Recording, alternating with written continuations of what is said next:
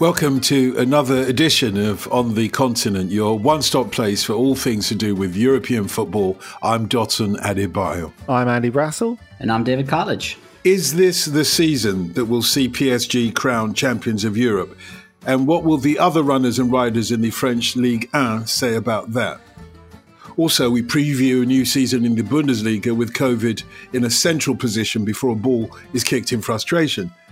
And can Spain get over their Euros disappointment with a gold medal? In other words, can they beat Brazil, who desperately want to retain their Olympic champions title?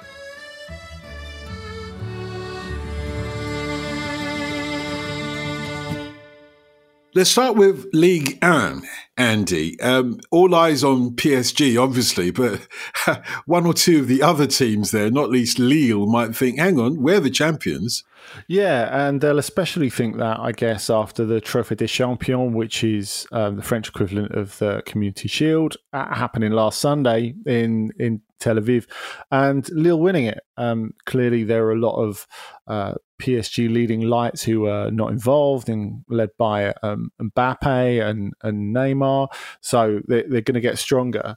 But it was interesting, given that Lille um, had been written off like before they'd even clinched the title, really, because um, we were expecting major sales. Uh, their coach Christophe Galtier went, um, which felt like um, a big blow as as well because he's one of the underrated coaches in Europe, and I, I, think he'll do good things for Nice, as we'll probably come to in a in, in a bit ahead of um, Ligue 1 starting this weekend. But it's the, the the fact that they didn't even get a top flight replacement really, Lille in uh, Jocelyn Gourvennec, who's a, a, respected coach, but he's not from anywhere near the elite level bracket of coaches. Um, I thought it was it was great of him and really magnanimous of him when he came out and said afterwards, um, th- "This title is really Christophe Galtier's um, because." We showed that despite winning a trophy in his first game, a trophy of sorts in his first game, he's, he's not jumping the gun. Um, he knows they've got a, a, lot to do. He doesn't know, of course, exactly what team they'll be starting the season with because um, it seems that they're hawking a few players, um, having already lost uh, Mike Maignan and uh, Soumaré um, to Milan and, and, and Leicester, uh, respectively, and, and those those players will be misses. Um, it looks like um, they would like to sell Renato Sanches, although whether the um, market is out there, uh, very much like the rest of Europe, we'll, we'll wait to see.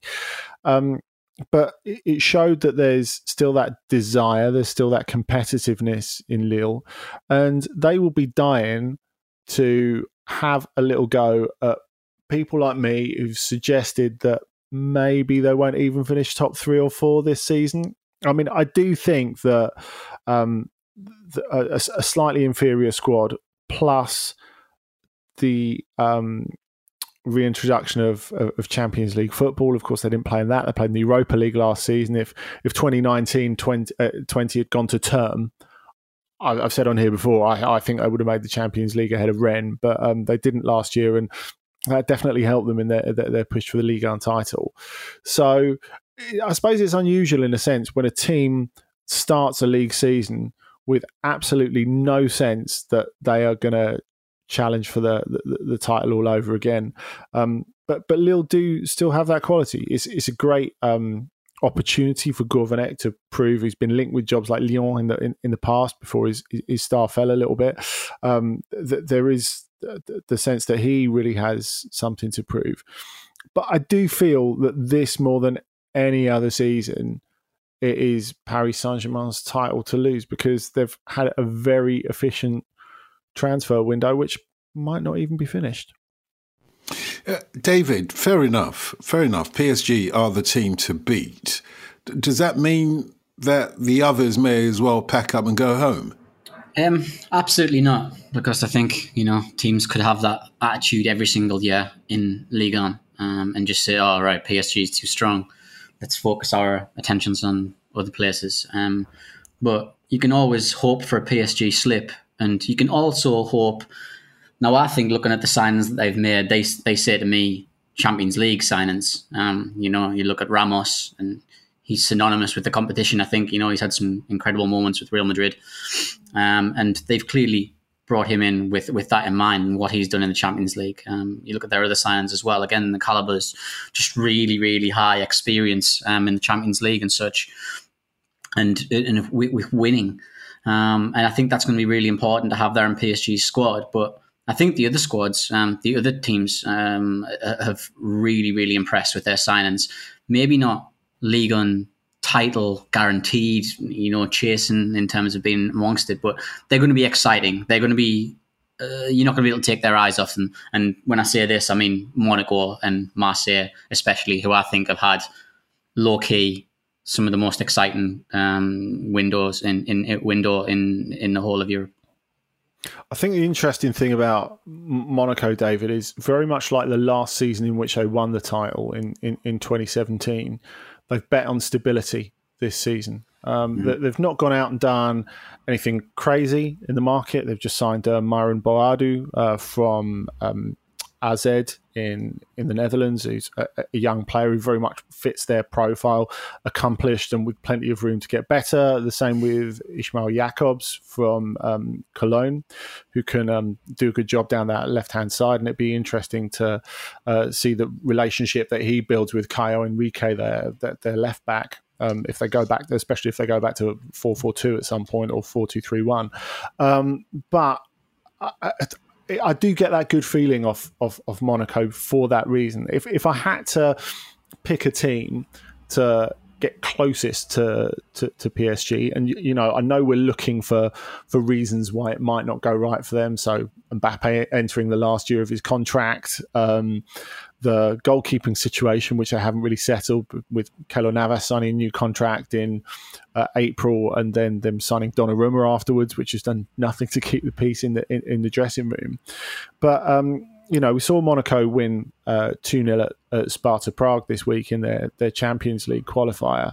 And um, I think the way Niko Kovac put it was really good beforehand when he said, um, "We need to finish off last season's work." before we really get going on this. And that's the thing, you know, you've got to play four games. They, they were brilliant. They were the best team in Ligue 1 statistically in 2021 and yet they've got to go through it all to make sure they even reach the group stage of the champions league they've got to play four matches to, to, to, to get there which is not easy by any stretch of the imagination but they handled it really well they handled it really well under difficult circumstances with Aurelien Tchouameni, their midfielder, who's one of the best midfield players in Ligue 1. He's fantastic. Opening the scoring and then getting racist abuse from the fans in in, in Prague, um, something that he's had his say about since, which caused a slight stoppage in the game. His teammates and his club have, have been brilliantly supportive of him, and uh, uh, somehow found some amazing words afterwards, which um, you, you, can see on Instagram. He's such an impressive young man in in, in so many ways. Um, but the I think it shows how well set they are. That the, the fact that they've got a team they can rely on from from last season already that makes a massive yeah. difference. And whereas and the fact that Monaco held on to that talent that they had, and I, I don't think this is as good as the Monaco 2017 side in that year that helped them do so well in the in in Liga and and the Champions League because you know just everyone thinking right we're going to stay together for that extra year let's make it something special with Marseille it's something a, a bit different because they've actually spent some money a lot of those on on wages for loan players like uh, Under um, Pau Lopez the, the, the Spanish goalkeeper who's, who's, who's come across from Roma it, it's very Marseille. It's very eye catching, and some of the preseason performances have been very nice. Um, I wonder if they can get a tune out of these players for an entire season, and yeah, Monaco are a safer bet. You know. Yeah, I think I think yeah, I completely agree with you. Also, it's interesting you mentioned about them having to go through qualifying. I wonder if that will hold them in good stead when the season actually does start in those early kind of months that they'll be mm. be ahead. Um, and you already said there's a there's a great solidity there um, and a great understanding there. Like you said, there's already a team there essentially. Add a few new players, what they what they have done, their fitness levels could be really really good. And, and like you said about PSG, they might they might take some time to get going. Um, you know, in terms of getting players back from the national duty they've had. Um, getting Neymar off that boat wherever he is right now. Um, eating and drinking and doing even more eating and, and wherever else he does. So yeah, um, it's an interesting one to see where PSG will be um, when when they reach peak fitness and, and how long that will take. Um, and, and with Marseille, I, I, I, I completely understand what you're saying. There's a there's a bit of pizzazz there, but I think there's some just really really interesting signs that I really really like. I think the one that stands out for me, so I'd probably put it in my top five deals so far this summer, is them getting Gerson in. I think he's going to be a really, really big player. Um, I think he's he could end up being one of the signs of the summer. I think anywhere. Where is all the money coming from? Because this is supposed to have been the summer where all the teams in France were skin, and yet we're talking about Monaco, and Marseille making signings, and uh, Lille finding some money from somewhere, and Nice and Rennes uh, spending money this summer. Uh, where is the money coming from? Given, in fact, let's bring in a tweet from one of our listeners, Anshuman Joshi, who rightly tweets and remember you can tweet us at any time during the course of the week uh, to football ramble at football ramble or at andy brassell uh, at david jacka j-a-c-a or at dotun adebayo i don't know how to spell that one but um, where, where is the money coming from? Uh, anshuman's tweet goes to that. It says what's going on with the broadcasting rights and Bordeaux's ownership, but it's the broadcasting rights really is where the money's gone isn't it, Andy? That, that's absolutely right, Dotun. And we're still uh, waiting for a decision from um, the commercial court in Nanterre on the outskirts of Paris today on what's happening to the 20% of the broadcasting rights that aren't owned by Amazon because of course they swooped in swooped in sorry to um, pick up the slack from um, Media Pro, um, the deal that obviously spectacularly didn't work out um, this summer. It's a big step forward for for Amazon, but as we also discussed on, on a previous episode, they're paying less in these times of distress than um, who've sublicensed the twenty percent of rights that they uh, got to um, Canal Plus. That they're paying less for the eighty percent than beIN slash Canal, who are refusing to pay, are getting for the 20%. Now, clearly that's a difficult situation. Clearly, um, neither beIN nor Canal w- want to pay it. And it leaves us in a situation at the moment where you could have the two biggest games of the weekend not broadcast on opening weekend. And, um, you know, Montpellier versus. Um, Marseille on, on, on Sunday night is, is is one of those. But um, it, it, looks like as a sort of stopgap, um, might end up broadcasting those first couple of games. But it's a total mess at the moment. And I think, Dotun, what Nice and Rennes, to go back to your point of have um, calculated. I mean, with Nice, it's a bit different because they've got the money from Ineos. Obviously, Jim Ratcliffe's an enormously rich, um, the, the, the Brit. That they um, were always going to do something in the transfer market, but I think they, and particularly Rennes, with the Pinault family putting their hands in, in their pockets as they've not always done in the past, have thought everyone else is skint, let's go for it. And I, I think certainly in the case of Rennes, it's quite a high risk strategy. Um, you, you, look at some of the players they've bought, and you know at least they have gone for young players, but they've spent 32 million on um, a combination of Loic Badé, the defender um, from Lens, and uh, Kamaldeen, um, the, the winger from North Zealand, who looks absolutely fantastic and who's quite close to going to Bayer Leverkusen last season. Um, with, um, I think you look at at Nice um, is something that they're building over time. I don't think it's necessarily affected by the market, but there is the sense that maybe they could do something this year simply because no one else is in a position to. And Lyon, for example, have been in a very uh, wait and see p- position. They've uh, flogged uh, uh, Jean Lucas to, to, to, Monaco. They're hoping to sell Houssem Aouar, and everything for them is a bit stuck in the meantime. They have this weird, unbalanced squad, so they might be playing a, a, a bit of catch up later. Um, the other thing to answer Anshuman's question Bordeaux have been taken over by Gerard Lopez previously the owner of Lille. So, well, it'd be interesting at the very least. I think as well, just to add on to that, what is very noticeable, all these signings, um, I think especially with Monaco, Nice, Rennes, um, they are all very much true to type with Ligue 1. A lot of young players, 20, mm. 21, 22. The fees aren't what I'd call absurd. They're, they're between, what, 10 and 15 million and such.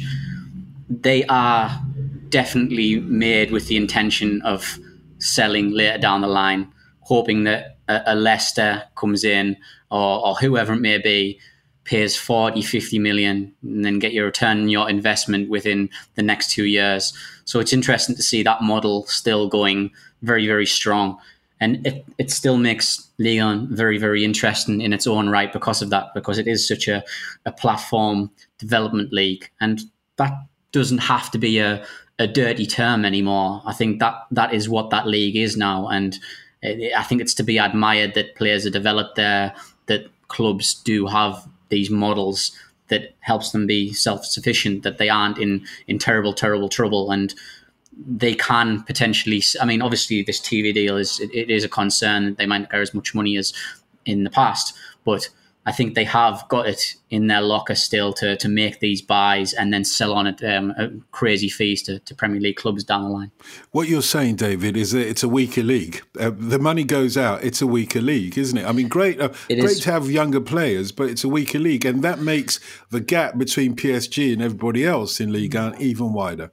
Yeah, definitely, and um, you know, it's just the nature of the league and just how it is right now, and and I think they probably understand where they are right now as a league, and they can't go toe to toe as a as a league with the Premier League or, or, or with uh, you know um, Serie A or with uh, you know the where, where the fees are exchanged and, and and I think they understand that PSG are kind of on their own in a sense, but that doesn't mean that they aren't going to be challenged um, as, as we saw last season. And I think we'll see it again. I, I really do. I, I, I, can't. I'd be stunned if, if PSG were to win the league at a Canter by 15, 20 points.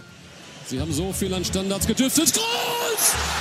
Er macht das Tor! Toni Kroos 2 zu 1. Das ist nicht zu fassen. Halten Sie mich fest. Und er macht alles wieder gut. Let's turn to the Bundesliga. And I suppose you could argue that all eyes are on a particular coach in the Bundesliga this season. Uh, well, it takes takes some bottle to turn down an offer from Real Madrid. So Julian Nagelsmann, I suppose, is the man of the moment for that league, Andy. He is, um, and the Bayern job is one that he's wanted ever since he had the uh, FC Bayern duvet spread when it when he was a kid but uh, some would say that's not that long ago, obviously, because he's uh, such a exciting young coach. He, although he's, done an extraordinary, he's done an extraordinary amount. You look at someone in their, their mid thirties who's um, done what he's done at um, Hoffenheim and, and, and Leipzig is is it's an extraordinary tale. But um, this is where everything gets real. Now, um, it's, it's it's not just it's it's about dropping no points and getting lots for artistic merit. So it's is something that he's going to have to meet two levels of expectation, really, um, which is, is going to be tough for him. And I think it's particularly tough for him because um, it's come straight after the Euros, it's come straight after um, two consecutive seasons. And I realise a lot of people are in the same boat, but a lot of Bayern players were, were absent. And you look at the start of his pre season, and he's really sort of playing the C team. I mean, Eric Maxim Choupo-Moting was the, the captain for quite a lot of those preseason games. Now they're gradually getting those players back, um, like Lewandowski with um, Muller, Neuer, Kimmich, who seems set on signing a new contract, which is a big bo- boost for them as well um, to come.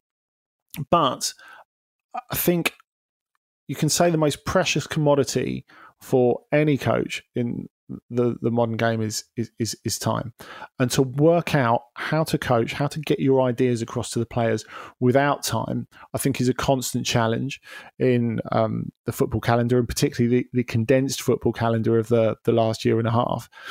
He has got to get across new ideas um, to this team, and he's he's not met a lot of these players yet. It's, it's something that's very very difficult. Now, in that sense, um, the fact that they were going to open their season, and it always happens in the Bundesliga. They play the first round of the DFB Pokal, the Cup, the weekend before the Bundesliga starts. Now, Bayern were going to be bringing the curtain up on that with uh, a, trip to Bremer, who are in the the, the fifth tier, um, because there's been an outbreak of COVID there um, at Bremer. It, it means that. Um, that game has been postponed, and so Bayern have an extra week to prepare for their season opener at Gladbach. And whereas um, there's no making light of a, of a, situation like the one that's happened to Bremer is, is, serious, of course. Um, Julian Nagelsmann won't be against having that extra time because he is someone, David, with so many ideas, so many different ways of playing. I think to expect Bayern to be ready to go now, well, they're not ready to go now. I think we're not seeing the best of Bayern probably until October, November, and they'll continue to develop over the season. Yeah, one hundred percent. I think he's. I think you make a great point there about him enjoying that extra bit of time that he'll have. I think he's a manager who loves the training field, who loves the game away from the actual game, um, putting across his ideas, um, analysing the data and such, going over tape. Um, I think that's so so important for him, and the fact that he gets a little bit of extra time to to do that without the distraction of an actual match, he's going to enjoy that. I think. And and look, I think Bayern, you know, they, they will. We talk about his age. Um, you know, we talk about his link to Bayern in terms of being his boyhood club. You got to think the Bayern hierarchy are, are looking at it as well and just saying, look, we if this guy's ideas don't come across straight away, if the players don't take them on straight away, we just need to keep plugging away and hoping that it eventually sticks because they get it right. I think with Nagelsmann, they've got a coach for what the next decade or or, longer. He's clearly someone they can build um, a, a, a, new a new era, and not, not only a new era, but maybe a new dynasty with. And in terms of in terms of dominance, I think he's that promising as a coach. I think Bayern and, and know exactly what they have on their hands here, and I think he should be afforded as much time as he needs when he's he's such a precious uh, commodity there he is.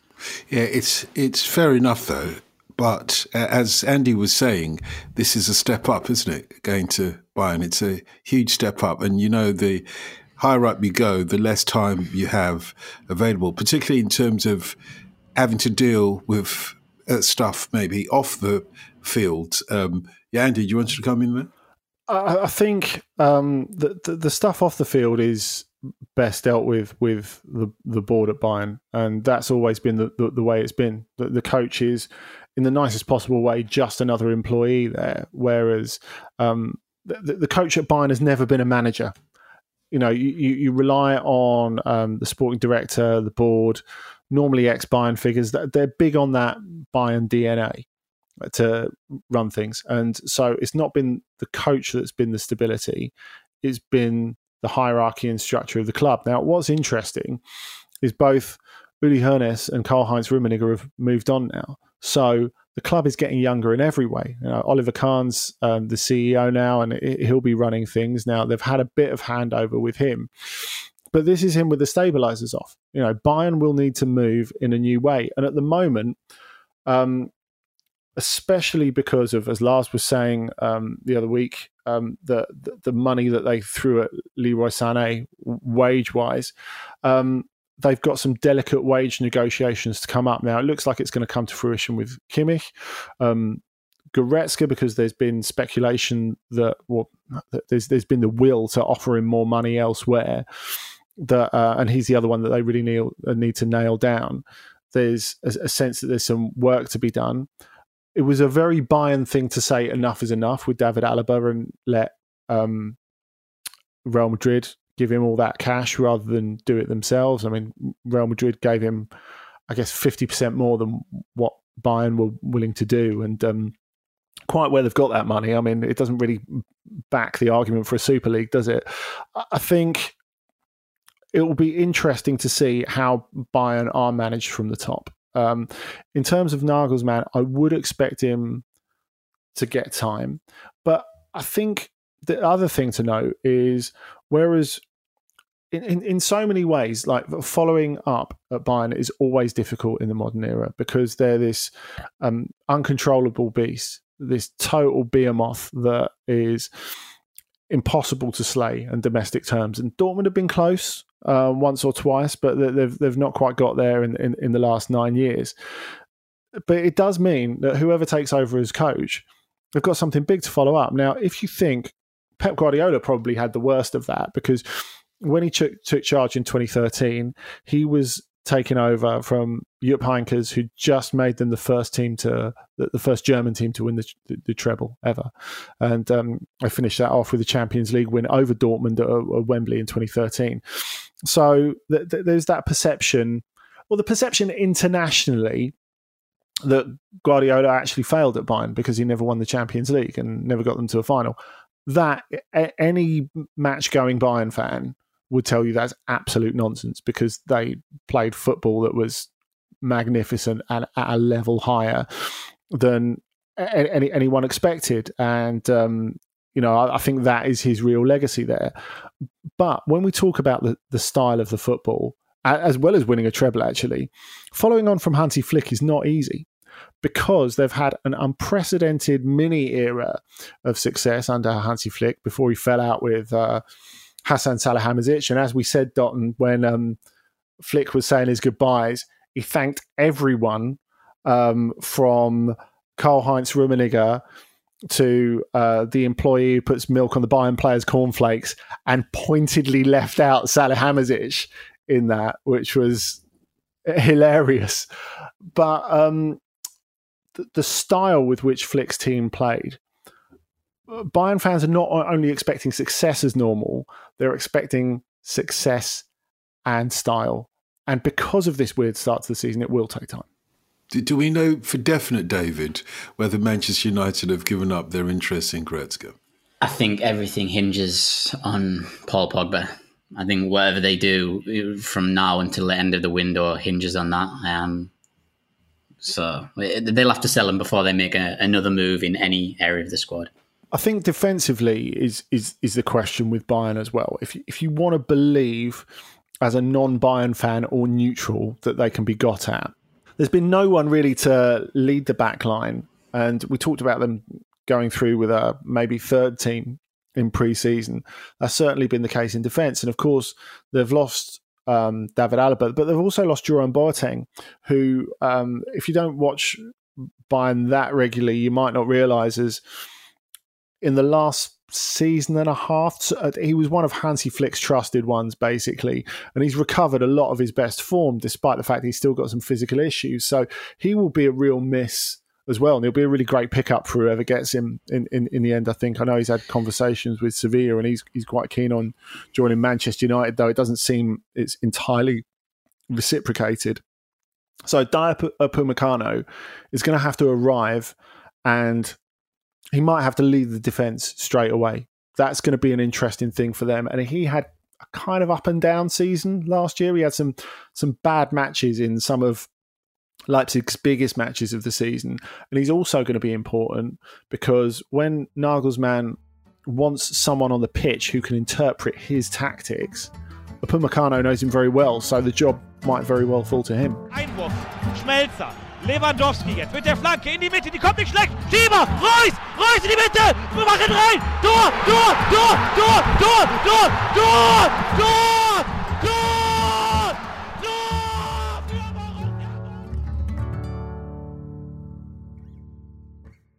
Let's take a look now at what's happening in Spain. Well, it's a it's a tale of uh, two Spanish stories. One happening thousands of miles away in Tokyo. We'll come to that in a moment. But David, first of all, as I understand it, Barcelona's money worries that we've talked about um, over several weeks in on the continent seems to have been resolved with a band aid yeah, there's a a money tree sprouted up um, in the middle of Barcelona. Uh, some magic beans have been put down, and, and suddenly money's just appeared. For many, many years, clubs have struggled and such, and uh, never got any financial help. but all of a sudden Barcelona are on the verge of losing the superstar, who happens to be the one the whole league is marketed around, and this money tree has appeared just all of a sudden, and it's going to allow him to stay. So it's funny there, isn't it? But anyway, yes, it, it will allow Barcelona to to do some things that they want to do, such as give Messi a contract, um, register players such as Memphis, um, Aguero. Aguero is a funny one. I'd, I'd, almost they had they've signed him so long ago now. I almost forgot that they actually had him because they you know it's uh, it's just crazy what's what's gone up. Um, so yeah, this this private equity firm that has come in and injected some money into the league um, is, is, is going to help Barcelona. It's going to help a lot of teams.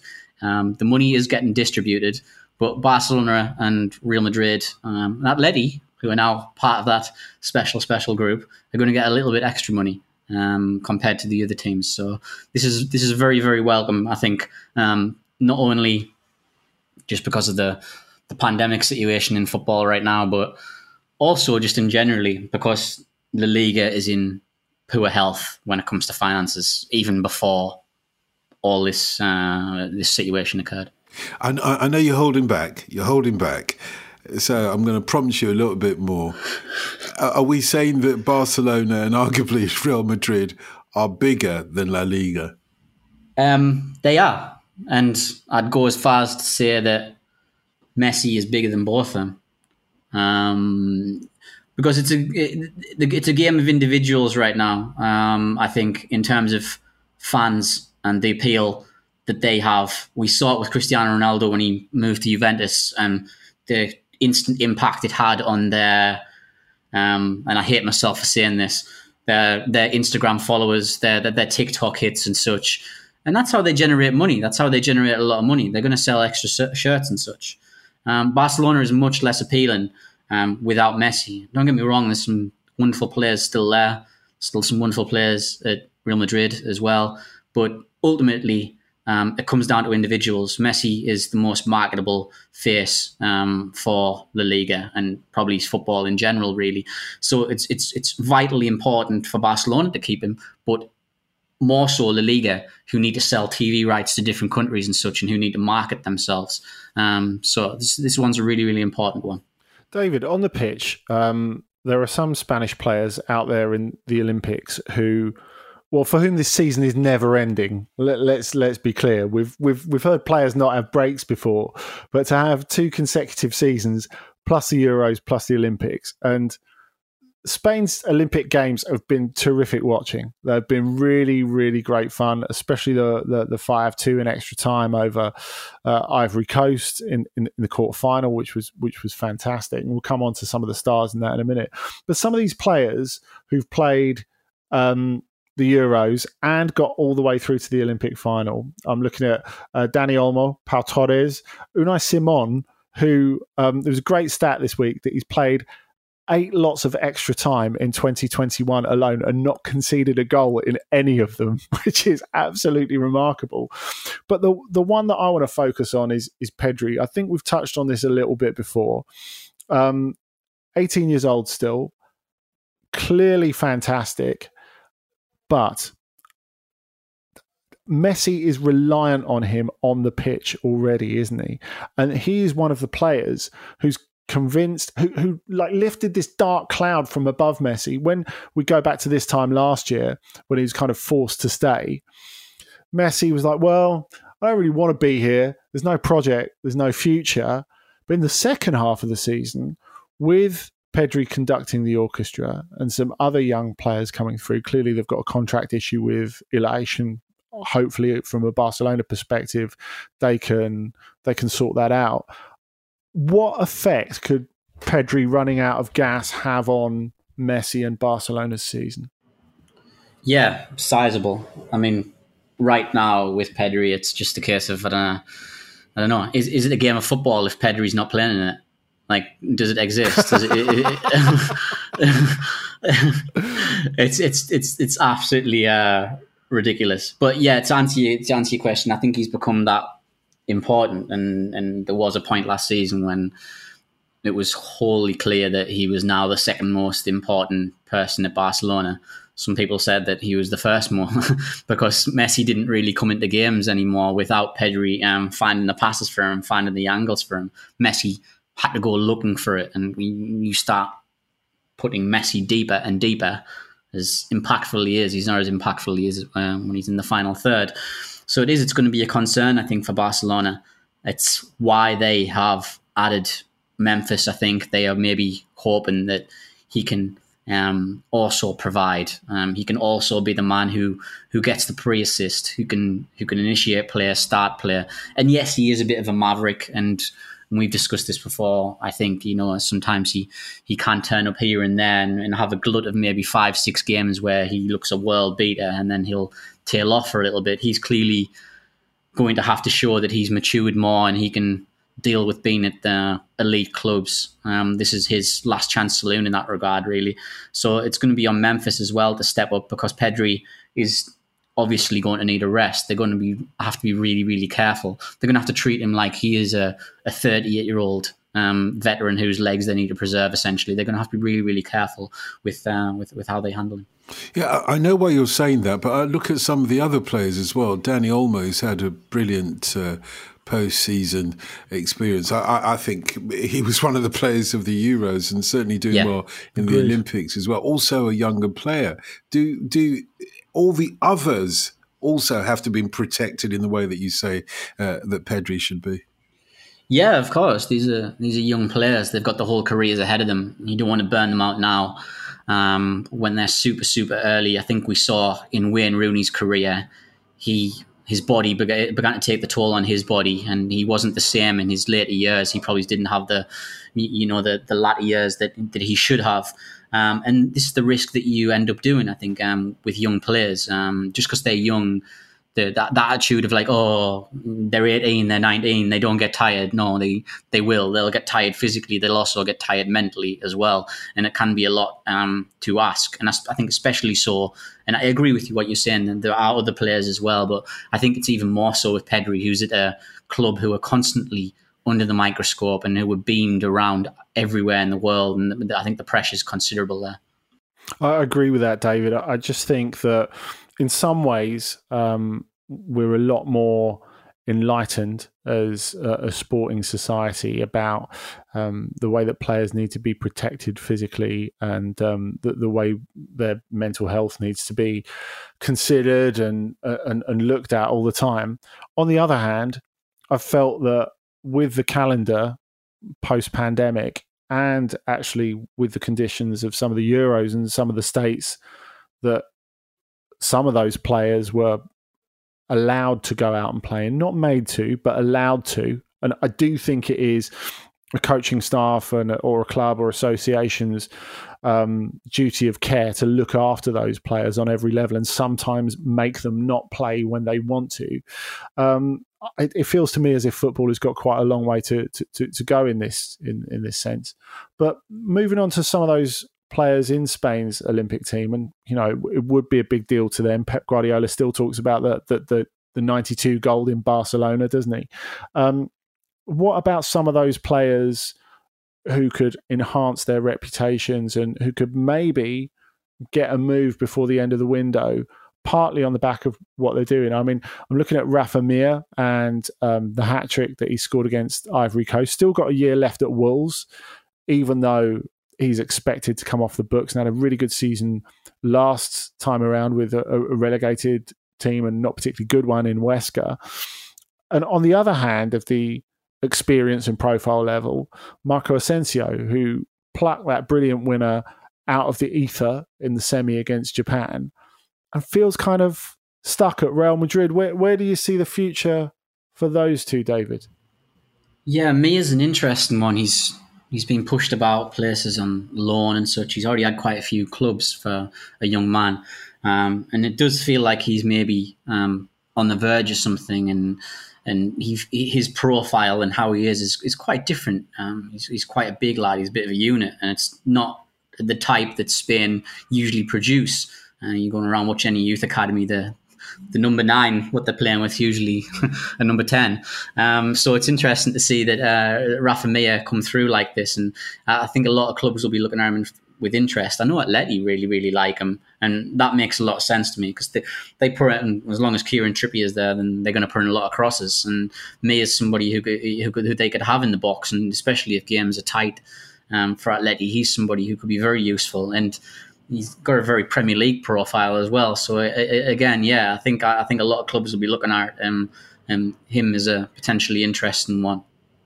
So it'll be interesting to see what, what happens with him. Um, I think if you look, it, it is it, with Asensio. It, it, was almost a throwback goal of when he first came on the scene. I said it was the first thing I, I, tweeted out as soon as I saw it. I was like, it feels like everything's just been rewound, and he's just signed for Real Madrid, and he had that. It was a confident shot. It was something that I don't think he's done enough of the last few years. And yes, he's had injuries as well, but I think when he has played, he's been short of confidence. He's almost had to restart somewhat, um, go back to basics and, and, and try and rediscover himself and what he was good at. And he, he's good at a lot of things as well. He's an incredible talent. At one point, how, how we talk about Pedri right now was how we talked about Asensio. I think people forget that. He was that highly rated, mm. he was that loved, and people were that enamored with how he played. The confidence, um, the, his dribbling ability, fantastic. His ability to pluck a shot out of nowhere, exactly how he did. And this is the sort of thing that could be mightily important for him. Um, and and I think with Ancelotti there as well represents a new start as well. So he could take that um, into mind. I think uh, going forward, and and and he could build rebuild his his Real Madrid career. Well, as on the continent is still pre-season, there isn't a game of the week, uh, so to speak. Although obviously, yeah, the uh, Olympic final between Brazil and Spain might be one to keep an eye on. But we do have questions from our listeners. Remember, if you do want to uh, add a question of your own, then do make sure that you tweet us at Football Ramble, at Andy Brassell, at David Jacker, or at Dotun Adebayo. This is from Ash. How do you guys see La Liga this season overall? Will Memphis make the difference this season, or will it be Atleti's title to lose? I, I think Ash is trying to butter me up with this question. Really, it, will will Memphis make the difference? I mean, I would love Memphis to make the difference.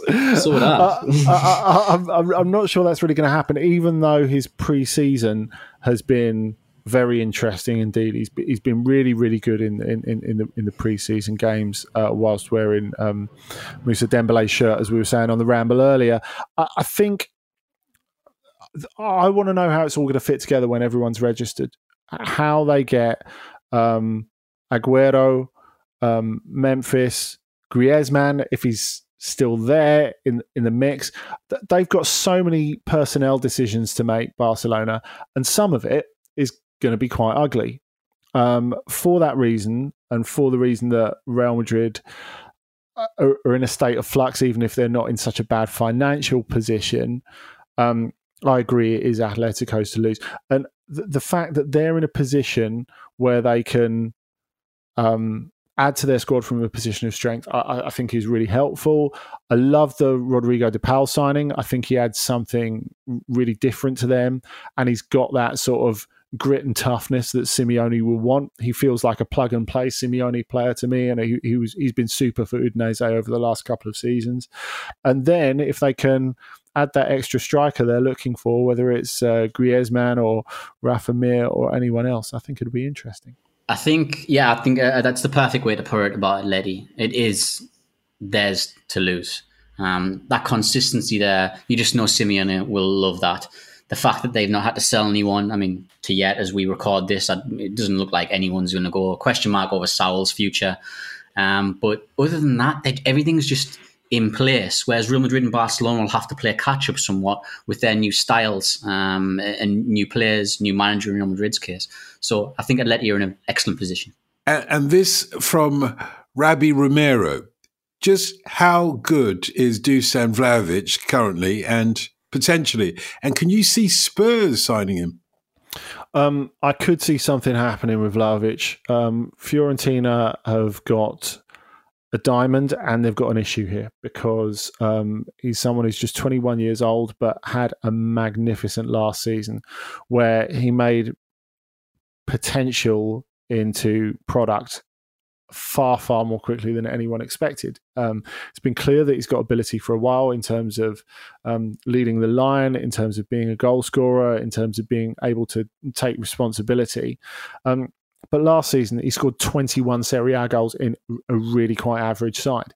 Um, they are at a bit of a crossroads because um, he's not got long left on his contract and he's not committing to anything at the moment. So uh, the door is open for someone to, to, to get him. And Fiorentina are, are, are, taking a risk if they don't sell him this summer. And I think he's ready to go to the next stage with a better team. Is the next stage Spurs if they sell Harry Kane? Is he a ready made replacement? What do you say, Andy? Um, well, that's that, that's a lot to have to deal with, isn't it? And you know they've they've they've had good strikers there, and I'm not saying he's on quite the same level as Vlahovic, but you had a very capable goal scoring Carlos Vinicius turn up at Spurs, who really didn't get the opportunity to prove himself last season. Um, whoever does eventually take over from Harry Kane, it will be super tough because Vlahovic can link play he can't drop 40 yards from goal and link play in the way that Kane does. He hasn't got the range of passing. Really, no centre forward has. So that would be really tough. They would have to learn to play in a different way. And obviously, the pressure on him to deliver straight away would would be difficult. But what I like so much about Vlahovic, as well as his talent, he's a big personality. If he was given that opportunity, he wouldn't shy away from it. That's for sure. I think it's no secret that the North London N17 radar is on him. Uh, we'll keep a watch out for him uh, where he goes. At this question, David, from Nick, Nick Markland, how many players are Sevilla going to sign? Well, as ever with Sevilla's model, it's all about um, who they can sell. They need a they need a big sale every single year. Um, it's just the model that they accepted a long, long time ago, and it's brought them great success. Um, Jules Koundé is is kind of the one earmarked for that, and he always was. And Sevilla were kind of hoping that a wild offer would come in, a 60, 70 million bid. Um, Chelsea's, uh, you know, flirted with that, and and, and they've looked to, to, to put that money um, forward what Sevilla want. And once that money is in for Sevilla, then they can do things then and they can add to the squad, they can get players in. So it all depends on that, really. I think ideally they would probably like four, five new players. They definitely want a new centre forward. I think they probably understand that um, they can't do anything right now in terms of peer fees, even, you know, 15, 20 million right now. They, they just can't. Um, so it's it's all about the, the sales that they make. But if they do make that sale of Koundé, then four or five players can come in.